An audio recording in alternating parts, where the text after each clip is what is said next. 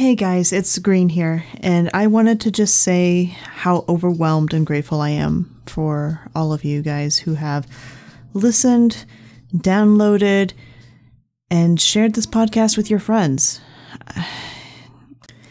Many of you who know me from Focus Fire Chat know that this has been a passion project of mine for a long time, and I'm pleased to say that we are about to begin a new stage in this show.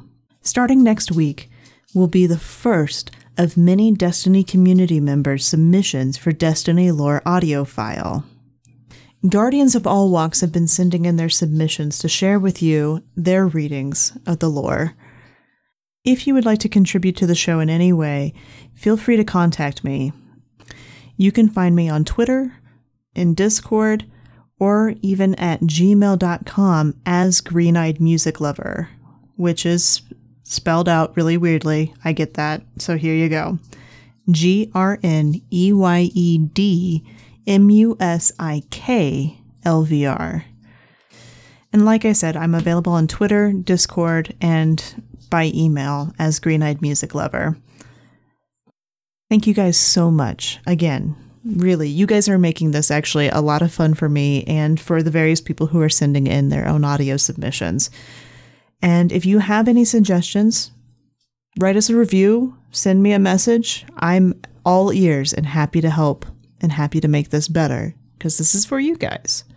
So, without further ado, here is our little bonus episode of Destiny Lore Audio File. Web Lore Citizens of the City One Generations Music under a streak sky painted in the glowing wreckage of the Almighty, the people of the last city rejoice. Debris burns through clouds and explodes like fireworks high above. Those who remember the Red War peer upward with cautious hope. The Warmind had done as Commander Zavala said it would, and now the Traveler, a great shield beneath a torrent, turns away any remaining danger from the fallout. Fragments of the sun eating hulk that would have struck it instead cascade off its wide dome of light and skip into the distance. Under the watch of titans posted at the borders of every district, children run laughing through the street with wooden rifles. Their imagination transforms the stone walkways into Warmind bunker tunnels. Homes and side streets allow them to access terminals, duck behind cover, and use offshoot ventilation shafts for quick flanking maneuvers. Rufus, a large black neighborhood hound, bounces through the horde of children as a ferocious war beast. They swarm around to pet him, and he flops over, belly raised to the fiery sky, defeated. The older children howl at the fall of their mighty war beast and charge with cabal themed papier mache armor painted red. Sparkler grenades burst and shine as if infused with light. A true guardian stands beneath the traveler, in command of the not so tall forces of the light gathered around him. His armor, slick gold and clean to imaginative eyes, is in reality dull and marred from ricochet dents and the imprints of close calls. His holsters, empty save the loaded sidearm pinned to his chest by a tight bandolier. He raises a fist to steady their hearts against the charge. The Cabal menace advances with a wild clattering. The defenders raise their wooden rifles. The Guardian drops to a knee, slams his fist into the ground, and a rift of restorative light spreads from his touch.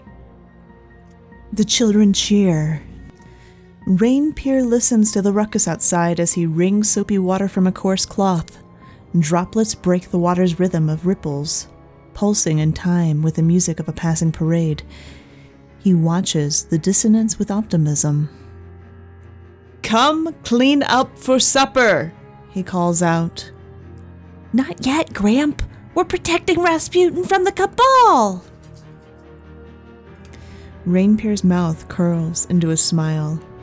His grandchildren's words were spoken with careless abandon. Their idea of battle is a facsimile of heroic tales told by a booming voiced guardian clad in legend. The children, even the older ones, barely remembered the Red War, let alone the conflicts fought on distant alien worlds. The walls had stood since their birth, and stories held tight in the throat of their elders carried little weight without the foundation of experience. They did not understand the horror that calls heroism to the fore, nor that heroes pay for fame in broken bodies and dead friends. Past strife became a tangled myth in youthful minds, an allegory of forgotten lessons amidst the city's stability. Their naivety warms his heart. For all the danger washing up against the gates, this day is safe. Innocence can be coddled a little longer, and maybe there will soon be a time when the people of the city remember nothing but peace. 2. Social Graces A quiet dusk settles revealing cinder orange blankets within bands of receding blue sky as shadows spill from the western wall. Congregations under the streetlights that were brought on by the Almighty's destruction had slowly died down since the arrival of the Black Fleet. Their revelry laid to rest in tombs, a speculated dread and anxiety. Titans reinforce aging sections of the wall and patrol the streets. Hunters form recon fire teams and slink into the surrounding wilderness, keeping tabs on enemy movements spurned by the arrival as the cover of night materializes above them. Warlocks gather en masse in the stone gardens beneath the traveler in a desperate meditation, scouring their light for signs the remnants of socialite resistance steal away to shelters of any kind. A handful of honorary citizens still find refuge above ground in Rinpir's drunken noodle ramen bar. A few patrons sit behind the massive glass window, and the glow of the drunken noodles signage, complete with neon bowl, fills the far wall.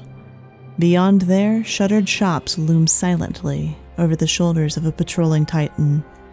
The ramen shop stands alone, alive in a faint glow and the wafting scent of hot broth that press back the depression of nightfall.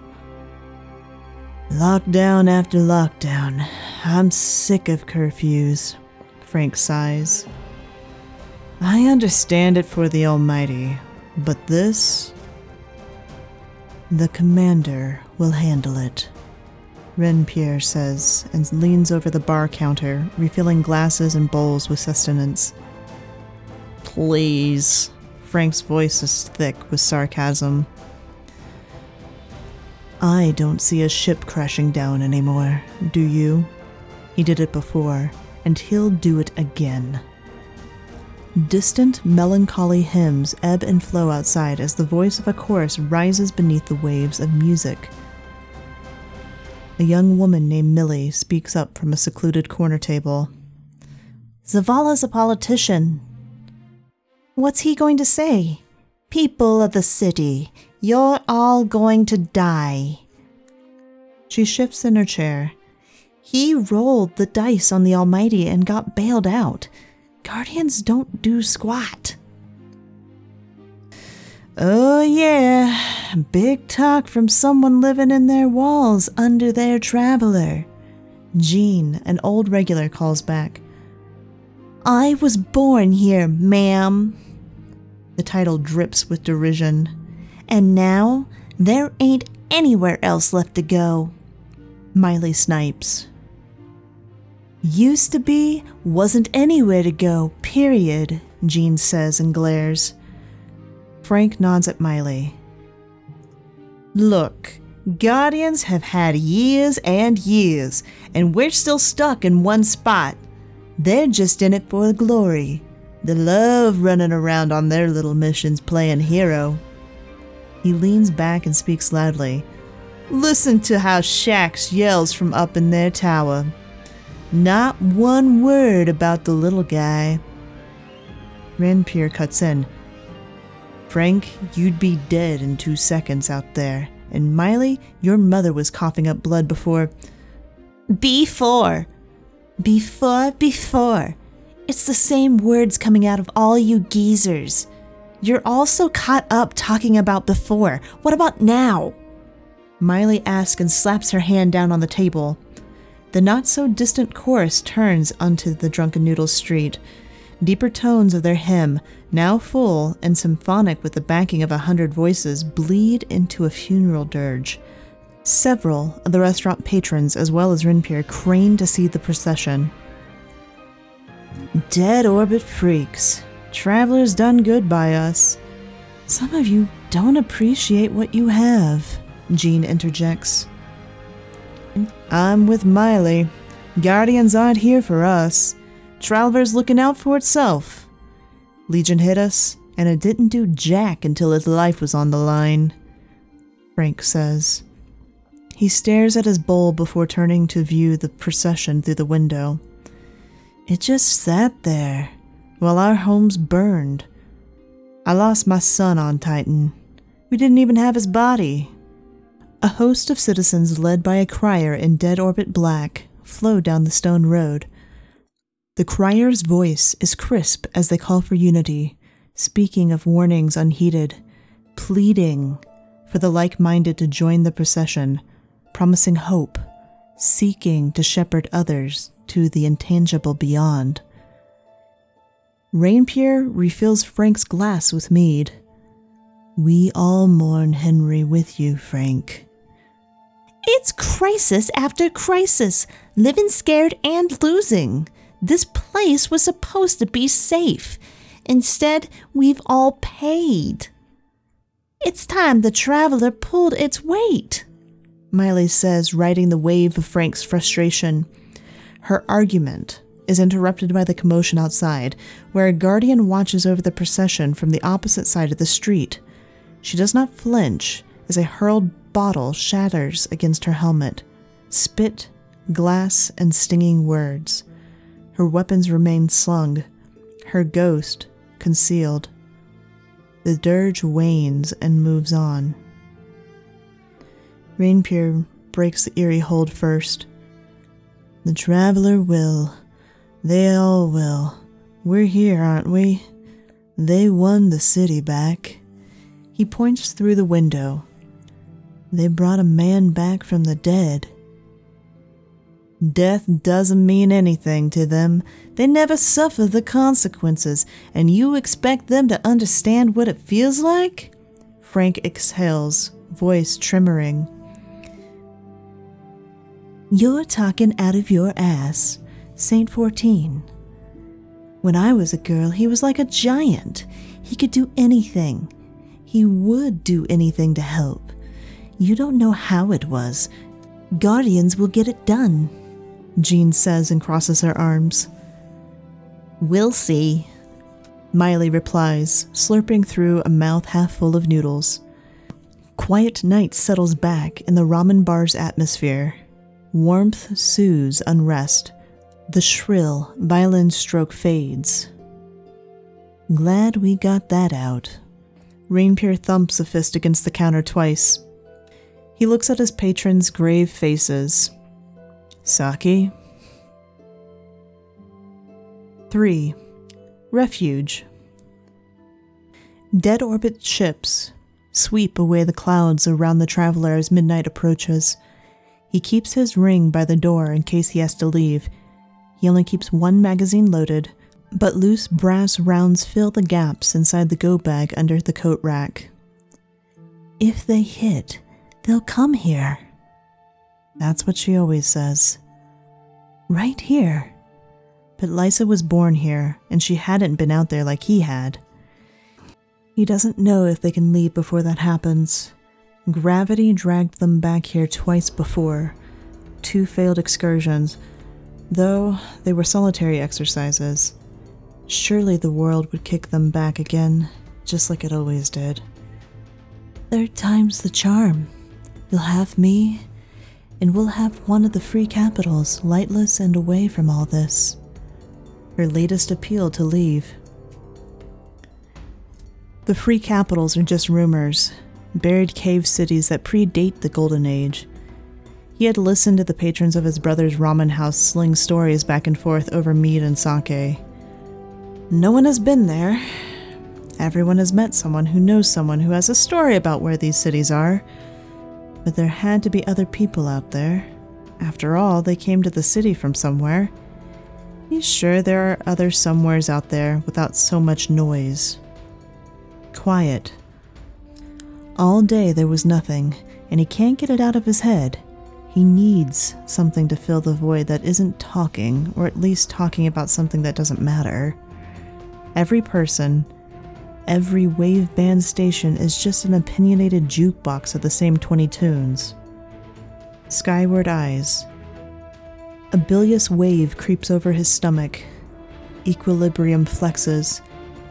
His vision goes concave for a moment, like a singularity pinching at four points deep in the sky. Is the ground moving? Gone. He rubs his eyes until his vision runs blurry. Everything is normal. He wants to walk through the trees outside to where the firebreakers made their stand to clear his mind. There is too much noise.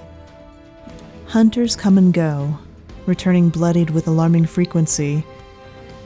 Future war cultists welcome offloading refugees to the final battle with wide smiles. Fewer caravans appear.